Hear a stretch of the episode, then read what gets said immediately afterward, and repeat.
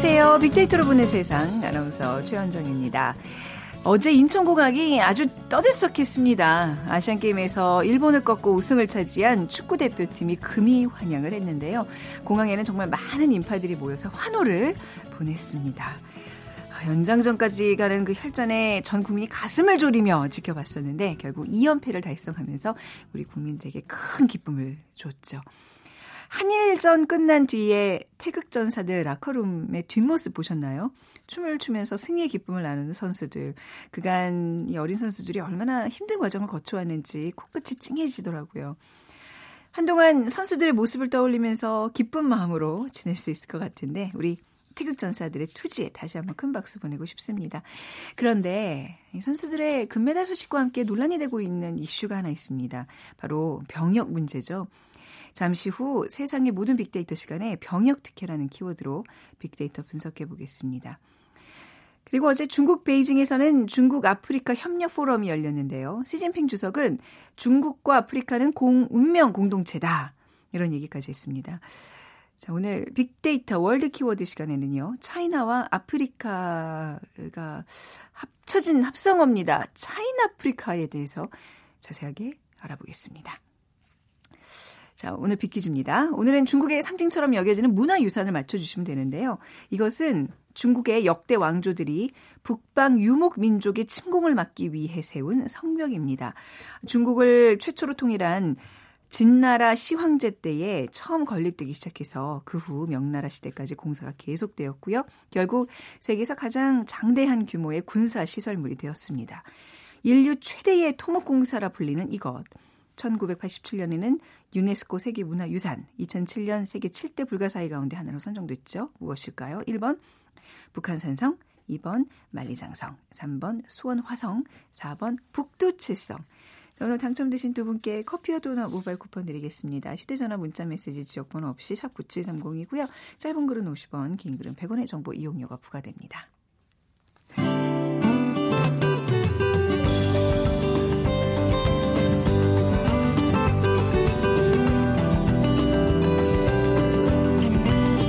연관 검색어 속에 진실이 있다. KBS 일라디오 빅데이터로 보는 세상. 세상의 모든 빅데이터. 네, 빅커뮤니케이션 전민기 팀장과 이 시간 함께하겠습니다. 안녕하세요. 네, 반갑습니다. 전민기입니다. 네. 어, 축구 뭐 짜릿하게 보셨죠 모두가. 아, 정말요. 네, 예. 지금 시간이 한참 지났는데도 계속 축구 얘기들 하고 있어요. 네. 근데 더더욱 지금 축구 얘기가 더 사람들이 관심을 받는 게 이제 그 스포츠 스타들에 대한 병역 특혜에 대한 찬반 논란이 일고 음, 있어서일 음, 텐데 예. 어, 병역 특례 혜택이 언제 생겼고 기준이 뭔지부터 네. 알아볼까요? 일단은 그 병역 의무 특례 규제에 관한 법률이 1973년에 제정이 됐습니다. 네. 그러니까 국위 선양이라는 어떤 국가의 필요에 의해서 도입이 됐고 이때만 해도 뭐 아시안 게임 그다음에 올림픽 가 가지고 어 이렇게 금메달 따오는 선수들 그렇게 많지도 않았고요. 그러다 보니까 이런 선수들에 대한 예우 차원에서 만들었습니다. 그리고 1988년 서울 올림픽 유치를 하면서 네. 이제 1981년 3월부터 시행이 됐고요. 어, 올림픽하고 아시안 게임 뭐 여러 대회에서 어, 이때 당시는 사실 아시안 게임도 3위 이상 입상만 하면은 음, 음 이제 군대가 면제됐었는데 네.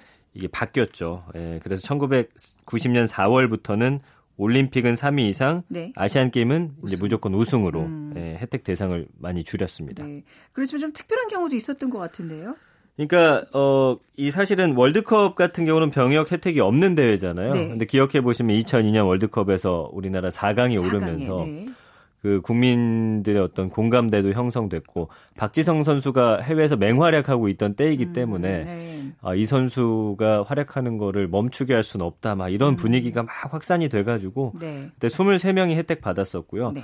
그러니까 대표팀이 16강에 진출하니까 그해 6월에 병역법을 고쳐가지고 뭐 월컵 축구 대회 어, 16강 이상 진출 시에는 특례 어. 혜택을 당시에 주기로 했고. 아, 이제 16강 이상 진출한 거 아니 그때 당시에만 그때 당시죠. 예. 네. 그리고 2006년 9월에는 월드 베이스볼 클래식 4위 이상 입상자도 특례 음. 대상자로 추가가 됐고요. 네. 근데 이제 특정 종목에 대한 특혜라는 비난이 많이 생기면서 네. 이게 이제 2008년부터 없어진 거예요. 아, 예. 네. 그리고 그 이전으로 좀 거슬러 올라가 보면 어 이창호 바둑 구단 1994년에 아, 네. 이때도 이제 특별하게 예, 면제를 받는 그런 일이 있었습니다. 그러니까 뭔가 당시 어떤 큰 기쁨을 주는 어떤 그런 이런 이벤트가 있을 때 국민적 공감대가 왜 순간 확 형성되잖아요. 그게 제일 중요합니다. 예. 그러면서 이제 특혜를 받는데 조금 시간이 지나면서 이제 사람들이 좀 이성적으로 이걸 판단하기 시작하면 다시 또 이제 없던 일로 되돌리고 이런 게 좀 많이 반복돼 왔네요. 그럴 수도 있고 이제 그 말씀해주신 대로 확 타올라 갖고 네. 그때 그 감동이 이제 처음에는 느껴지는데 네. 그 순간에 눈높이도 높아지고 그쵸. 이 이상 가지 않았을 때는 약간 국민들의 마음이 예전 같지 음. 않은 건 확실해요. 네.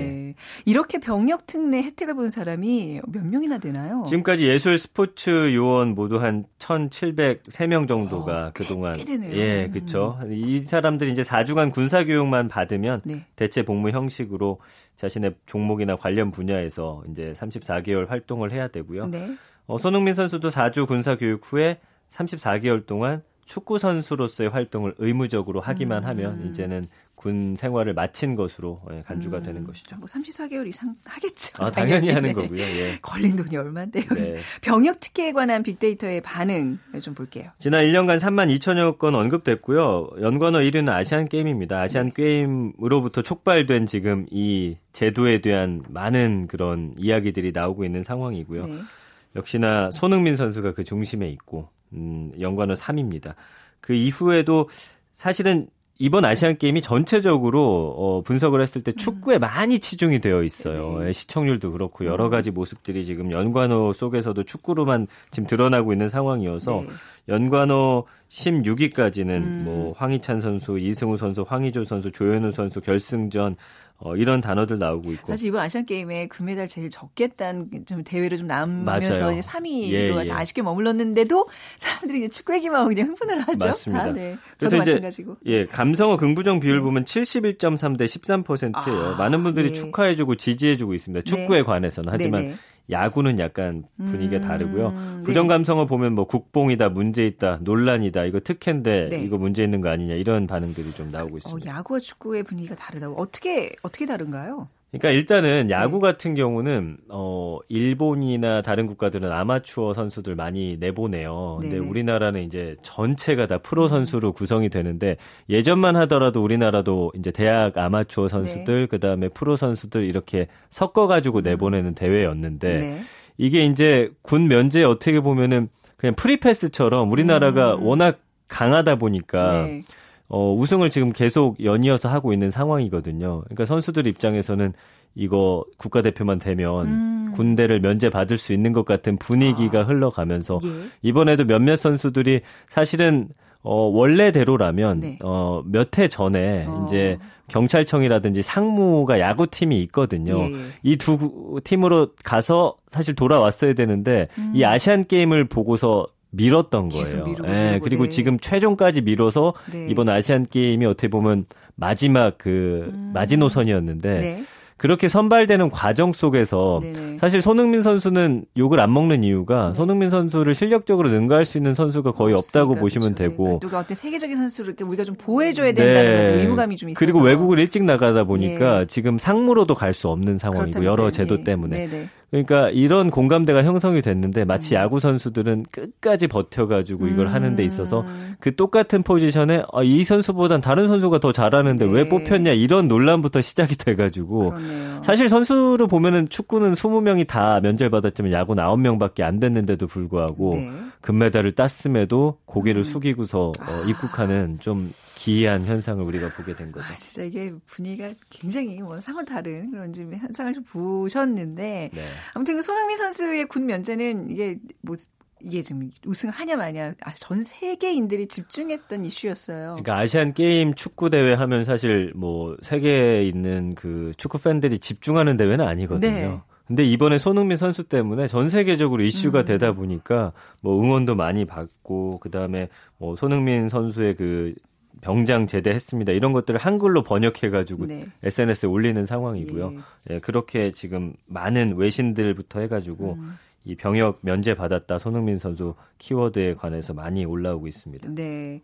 아 그리고 지금 뭐뭐돈 얘기해서 좀 그렇지만 한 번 뛸 때마다 뭐뭐 어, 뭐, 예, 일주일치 그 그죠? 그렇죠. 2년이면 네. 지금 만약에 팀을 옮겼다고 했을 때 뭐 거의 천억까지도 왔다 갔다 아, 이렇게 그러니까. 이야기 나오니까요. 예. 그 축구 선수 가운데 왜 황인범 선수는요 군 네. 복무 중이었잖아. 이런 맞아요. 경우는 그럼 어떻게 돼요? 이런 경우는 지금 경찰청에서 뛰고 있는데 네. 이렇게 되면 바로 그냥 조기 전역하게 됩니다. 어. 네, 그래서 어떤 일정 기간 동안 이제 이 제대 과정을 가, 맞춰가지고 네. 어, 원래는 이제 내년 중반인데 이제 바로 제대하게 되고요. 네.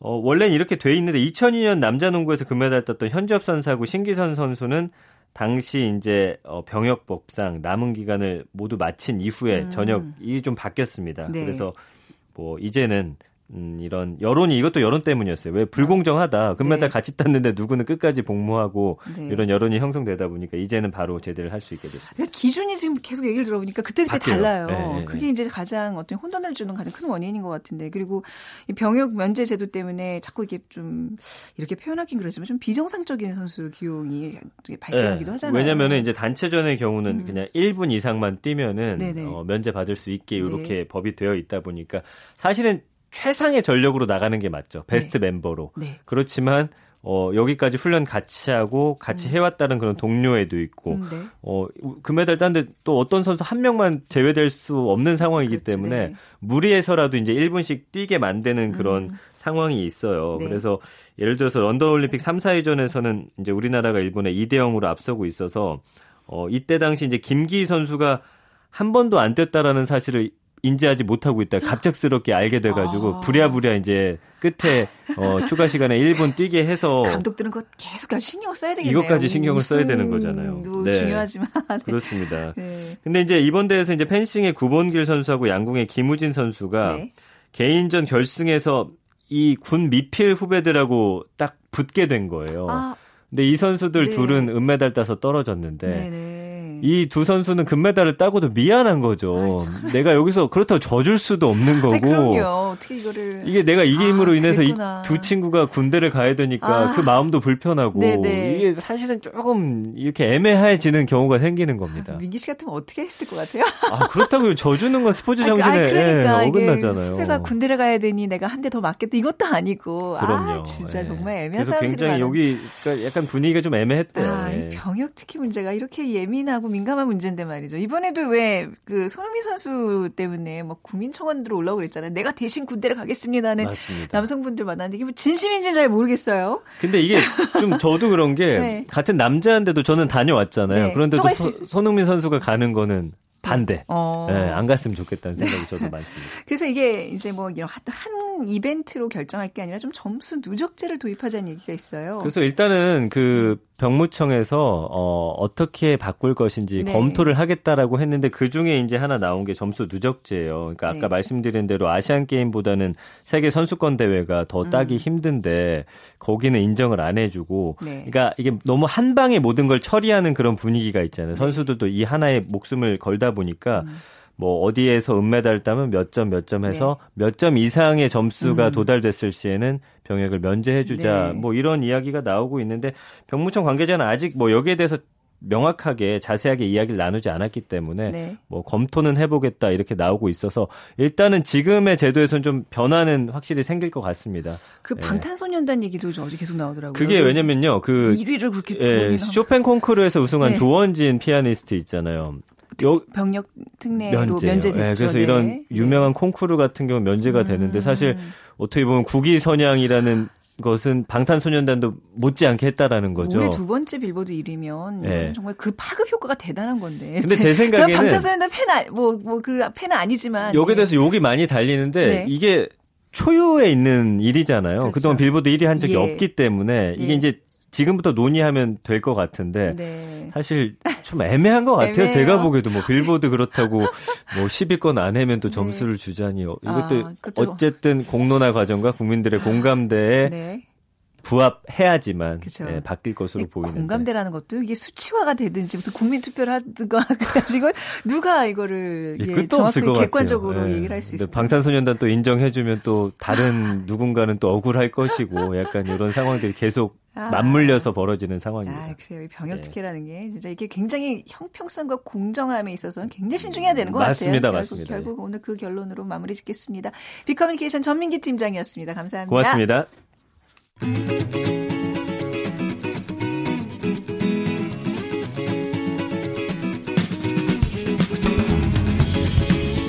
우리가 보는 세계. 세계가 보는 우리. 빅데이터로 분석한 세계의 이슈들. KBS 일라디오 빅데이터로 보는 세상. 빅데이터, 빅데이터 world 키워드. 네, 지구촌 화제 이슈들 함께 또 얘기 나눠보겠습니다. 임상훈 국제문제평론가 나오셨어요. 안녕하세요. 네, 안녕하십니까. 네, 우리가 이걸 우리가 보는 세계, 세계가 보는 우리 컨셉을 잘 잡은 것 같아요. 듣는 분들 중에 제 주변에 참 재밌다고. 아 정말요? 네, 하시는 분들이. 아 빅데이터로 보는 세상 중에서 특히 이 코너가. 네, 예, 와. 임 기자님의 또 역할이 큰것 같아요. 아유 감사합니다. 네. 자 그러면 그 기념으로 빅퀴즈나 네. 먼저 한번. 예, 아, 오늘은 중국의 상징처럼 여겨지는 문화유산을 맞춰주는 문제입니다. 아, 이것은 중국의 역대 어, 왕조들이 북방 유목 민족의 침공을 막기 위해서 세운 성벽인데요. 음. 진나라 시황제 때 처음 건립되기 시작해서 명나라 시대까지 공사가 계속됐었습니다. 아, 인류 최대의 토목공사라고 불려지는 이것은 1987년에 유네스코 세계문화유산으로 그리고 2007년에는 세계 7대 7대 불가사의 가운데 하나로 선정되기도 했는데 이게 무엇일까요? 하는 문제입니다. 1번 북한산성, 2번 만리장성, 3번 수원화성, 4번 북두칠성. 네.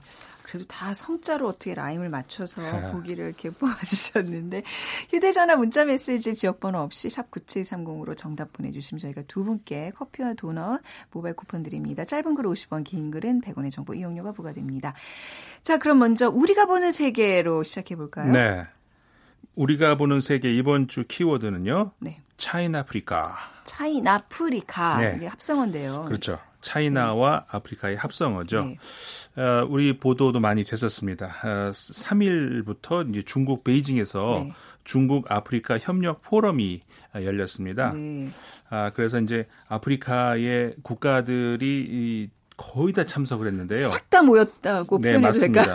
네. 아프리카 대륙에 네. 54개국이 있습니다. 54개국이요. 네. 그 중에서 53개 나라가 와. 참석을 했거든요. 그 빠진 한 나라는 그 한 나라가 뭐 내전 중이라든가 뭐 이런 건가요? 에스와티니라고 하는 나라인데요. 처음 들어보네요. 이 나라는 네. 타이완하고 국교를 맺고 있는 아, 나라입니다. 그런 이유 때문에. 네. 예, 그래서 음. 이 나라만 제외하고 네. 54개국 중에 53개국 거의 전 아프리카 국가가 참석을 한 네. 아주 어마어마한 대회가 된 거죠. 네, 그러니까 거의 뭐 중국 자체에서도 이미 네. 아프리카에 막 올인 하고 있다는 느낌을 주는 게 이번에도 네. 뭐, 뭐 지도부들이 총 출동해서 네. 같이 이렇게 이 포럼을 이끌어 가더라고요. 네. 또 이미 21세기부터 아프리카에 어마어마한 투자를 하고 있는데. 네, 그렇습니다. 그 한 수십 년 전부터 이제 중국이 아프리카에 투자를 많이 해오고 있는데 네. 말씀하신 것처럼 21세기 들어와서 정말로 어마어마한 투자를 하고 있거든요. 네. 예를 들어서 몇 가지만 예를 들어 드릴게요. 그 에디오피아에 그 음. 아프리카 연합 건물이 있거든요. 네. 근데 이 건물이 전적으로 중국이 지원해줘서, 그러니까 중국이 지어준 건물입니다. 한마디로 네. 얘기하면. 어. 2억 달러 규모로 이제 그 네. 공사비가 들어간 건데, 그리고 2017년 작년이었죠. 케냐에 처음으로 이 철도가 개통이 됐는데 음. 이 길이가 470km가 되는 거리인데 네. 이거 역시 중국이 깔아준 겁니다. 오. 그리고 그러니까 아프리카 철도의 수십 건이 중국이 전부 건설해주는 네. 그러니까 그런 정도의 그 철도에 중국이 엄청난 투자를 했고요. 네. 어, 그리고 2017년은 중국이 세계 에너지 사업에 그 차관 들어가준 차관 256억 달러거든요. 그 네. 중에서 네. 3분의 1이 아프리카에 투자가 된 겁니다. 전체의 음. 3분의 1이. 네. 그러니까 중국으로서는 어마어마한 투자를 아프리카에 하고 어, 하고 있는 셈인 거죠. 투자라는 건 뭔가 이게 투자 후에 뭔가 뽑아내겠다는 거잖아요. 네. 그냥 네. 마냥 무슨 어떤 인도주의적 차원에서 뭐 돈을 그냥 기부하는 게 아닌데 보통 그렇잖아요. 뭐 어떤 의, 의미가 있어요? 이거 사실 천문학적 규모의 투자 예, 엄청난 규모예요. 예. 이게 어, 근데 이번에 이제 그런 어떤 의식을 한 거예요. 무슨 얘기냐면은 네. 또 신식민주의 정책이다. 글쎄, 약간 그런, 그런 비판들이 나오거든요. 네. 당연히 그런 이제 우리가 이제 의심을 할 수가 음. 있는데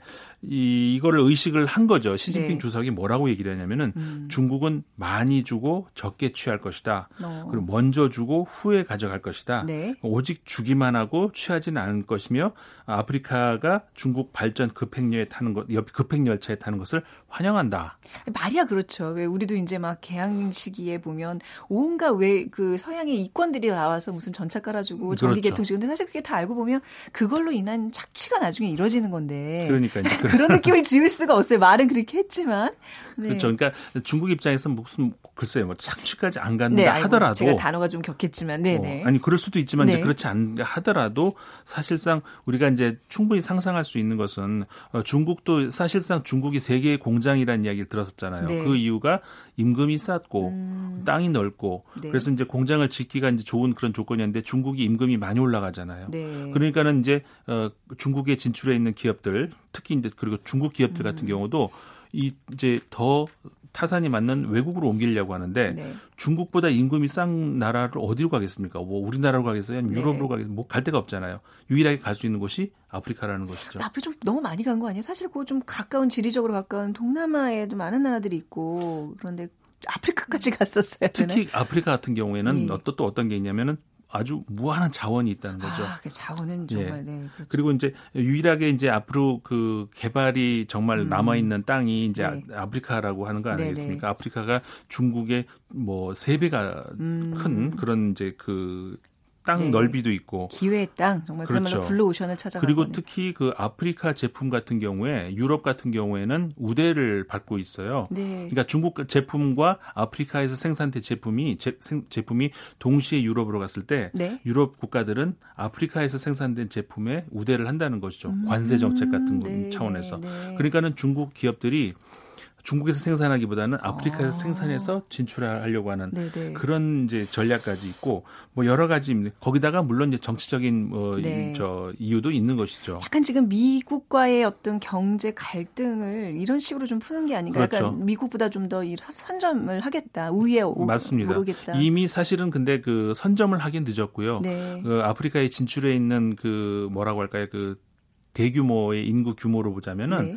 어, 미국이나 인도가 중국보다 먼저 많이 들어가 있고 음. 그 들어가 있는 사실 그 규모도 더 크고요. 네. 그러니까 중국이 늦게 들어가긴 했지만 아까 말씀드렸 다시피 음. 지금 21세기 들어와가지고 엄청난 규모로 이제 네. 그 투자를 하고 있는 셈인 거죠. 그렇군요. 뭔가 이렇게 남들이 이렇게 관심 갖고 있으면 우리는 우리도 좀 뭐 해야 되지 않나 이런 생각이 네. 드는데 그런 지적이 아, 마... 아프리카에 관련된 얘기는 없는 것 그렇죠. 같아요. 그렇죠. 우리가 네. 좀 어떻게 보면 괜히 많이 늦었어요. 네. 우린 중동에 많이 갔다가 지금 그렇죠. 네. 그랬었죠. 네. 근데 이게 저기 어, 우리 한국, 중국, 일본 이세 네. 나라를만 놓고 봤을 때. 어, 중국이 이미 엄청난 규모의 이제 중국의 음. 저 아프리카에 투자가 들어가 있고 네. 일본도 거기까지는 아니지만 네. 그에 못지않게 또 엄청나게 많은 투자가 들어있는데 어. 거기에 비해서 우리나라는 그 전부터 이야기는 계속 나와서 우리도 네. 너무 늦었다. 지금이라도 네네. 빨리라고 이야기는 계속 나오고 있습니다만은 사실 이 두 나라에 비해서는 음. 아프리카의 투자가 많이 좀 미미한 편이죠. 뭐 이렇게 물량 공세하는 나라와 경쟁을 할 수 없겠지만 우리는 좀 이렇게 알짜만 아, 네. 잘 골라서 하면 되지 않을까. 뭐 이런 생각을 해보면서 세계가 보는 우리 키워드로 넘어가 보겠습니다. 네, 세계가 보는 우리 이번 주 키워드는요. 상어 가족 되겠습니다. 이거 노래 아니에요? 그 애들 가족. 꼬맹이들 많이 부르는 네, 노래죠. 네, 맞아요. 네. 많이 들으셨죠? 네. 이게 갑자기 그러니까 사실 우리나라에서 이 노래가 유명해진 것은 지금 갑자기가 아니고 네. 어, 몇 년 전부터 계속 유행했는데 이게 저기 일일자 미국 저 영국의 BBC에서 이제 보도가 나오는데 영국의 그 노래 팝 음악 있잖아요. 네. 어, top 40, 그러니까는 40위권에 올라갔다는 얘기입니다. 어. 근데 이게 어 그럴 수 있나? 뭐 이게 우리가 생각할 수 있는데 이게 어마어마한 거거든요. 어, 예. 그러니까 유 그러니까 영국의 top 40, 40위권 안에 들어간다는 것은 우리 흔히 생각하는 정말 그 기라성 같은 그 팝 음악의 방탄소년단이 빌보드 차트 1위 한 거만큼은 아니겠지만 예, 그거만큼은 아니지만 아니겠지만 네. 어쨌든 이게 정확하게는 37위에 올라갔다고 하거든요. 네, 네. 근데 동요가 동요죠, 그렇죠. 예, 동요가 갑자기 그런 차트에 올랐다. 이거는 굉장히 그 어, 뭐, 뭐랄까, 영국에서도 그러니까 네. 워낙 드문 일이라서 네. 이게 이제 기사화 된 겁니다. 이게 사실 동요라고 하기에도 너무 단순한 이 노래 아세요, 혹시? 저도 사실은 잘 몰랐는데 네. 이런 걸 접하면서 보도를 접하면서 네. 이제 알게 된 거거든요. 음악으로 네. 접했다기보다는 음. 보도를 통해서 접하면서 네. 노래를 알게 됐는데 말씀하신 것처럼 굉장히 단순한 음악이 반복이 되면서 이 네. 아이들이 따라하기에 딱 좋게 이렇게 음. 만들어졌다는 거죠. 네. 이게 이제 원래 그 그러니까 우리나라 한 출판사의 자회사에서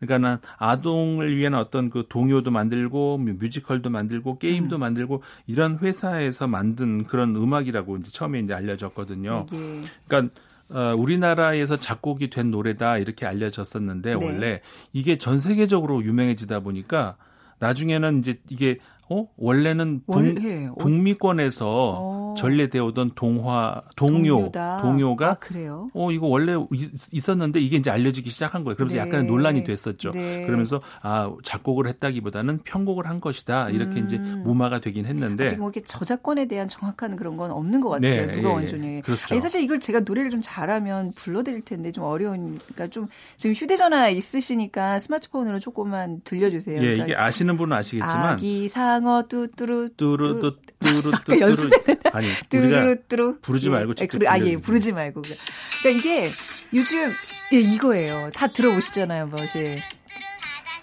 뚜루루 그러니까, 뚜루 아기 상어, 엄마 상어, 아빠 상어, 할머니 할아버지까지 네. 계속 가는 정말 그러니까 이게 단순하게 그지 없는 이제 꺼도 되겠죠? 네, 꺼주세요. 이게 네. 계속 들으면은 어른들 같은 경우에는 짜증이 짜증이 나요. 네. 네. 그러니까 단순한 멜로디가 네. 계속 반복이 되고 네. 단순한 리듬이 반복이 되고 음. 근데 그 안에 내용도 있고 그러니까는 굉장히 쉬운 내용이면서 지금도 얘기 나오지만 아기 상어, 네. 엄마 상어, 아빠 상어, 뭐 할아버지 상어 이 다 나와요. 네. 그러면서 어 어디 뭐 도망가다가 안전하게 쉬었다. 음. 이런 이제 내용의 가사인데 이게 외국어로도 번역이 되면서 네. 영어, 일본어, 중국어 전 세계적으로 번역이 되면서 음. 선풍적인 인기를. 그래서 원래 네. 이 노래가 불러졌던 그 사이트 같은 게 그 YouTube로서 네. 나가 있는 그건데 아. 16억 view, 그러니까 16억 번 이제 네. 전 세계 사람들이 봤다는 거죠. 네. 사실 이거 이 노래 들어보니까 예전에 무슨 뭐 마카레나 뭐 그거랑 뭐 강남스타일 뭐 이렇게 굉장히 전 세계적으로 유행했던 노래들이 막 생각나요. 네. SNS에서 지금 반응은 어떻게 나타나고 있나요? SNS 반응은 뭐 사실 아까 말씀드린 것처럼 네. 갑작스러운 일이 아니기 때문에 네. 그 전부터 이제 많이 했습니다만은 다만 이제 우리가 한 달만 이제 끊어서 봤을 때는 네. 그 언급량이 지난 5일 아, 같은 경우가 가장 언급이 많이 됐고요. 한 달 우리 내부 내만 그 놓고 보자면요. 그 연관어로 이게 뭐 귀엽다. 네. 그러니까 대부분이 긍정적인 언어입니다. 그 귀엽다, 파워풀하다, 음. 빠르다, 좋아하다, 뭐 행복, 열정적 이런 말이 많고 네. 부정적인 언급이 10위권에 딱 하나 있었는데 네. 민망하다. 어른들이 음... 듣기에 좀 그런 네. 면도 있었던 것 같아요. 네. 그 외에는 뭐 완전히 그 어... 긍정적인 그런 그 연관 검색어들만 검색이 됩니다. 참 이게 반복되는 게 왜 후쿠송이라 그러잖아요. 그래서 네. 지, 지난번 그 지하철 선거 때 모 당이 이거 선거성으로 쓴다 그랬다가 이제 굉장히 많은 사람들의 반발을 받았던 예. 얘기가 있는데 예. 참 이런 곡들이 인기 끄는 거 보면 좀 특이한 것 같아요. 좀 어떻게 해석이 안 되는 거잖아요. 뭐 문화 이론적으로는. 네. 아니 근데 이게 이런 네. 이런 게 문화 현상적으로 그리고 음악적으로도 해석이 되는 해석이 돼요. 네. 예, 이렇게 됩니다. 아까 말씀하셨지만 마카레나라는 노래가 네네. 이제 92년도에 세계적인 선풍을 음. 일으켰는데 그 노래를 좀 네. 마카레나 오, 마카레나 네, 네, 그렇게 되는 거죠. 이것도 딴다다단다다단다단단다단다단다단다단다단다단 똑같은 음, 음이 네. 계속 반복이 돼요. 음. 이런 음악들이 아까 말씀하셨던 음. 그 강남 스타일 최근에까지 네. 음. 이런 식이 이제 계속 이어졌었는데, 네. 그러니까는 쉽고 네. 반복되고 리듬이 있다. 네. 이런 것 이런 것들이 결국은 전 세계 사람들이 따라하는 음. 한마디로 전 세계 언어라는 것이죠. 아, 그렇죠. 뭔가 단순함에서 그 진리를 좀 찾는 그런 현상인 것 같습니다. 자 오늘 국제면 문제 평론가 임상훈 기자와 함께 얘기 나눠 봤습니다. 말씀 잘 들었습니다. 네, 감사합니다. 자 오늘 비키즈 정답은 만리장성입니다. 주셨습니다. 8973님, 우리 모두가 손은 움직, 열심히 움직이고 귀는 쫑긋하면서 방송 듣고 있습니다. 해주셨고요. 4743님, 역시 정답 맞춰주셨습니다. 두 분께 아, 커피와 도넛 모바일 쿠폰 드리면서 오늘 이 시간 마무리하겠습니다. 지금까지 아나운서 최원정이었어요. 고맙습니다.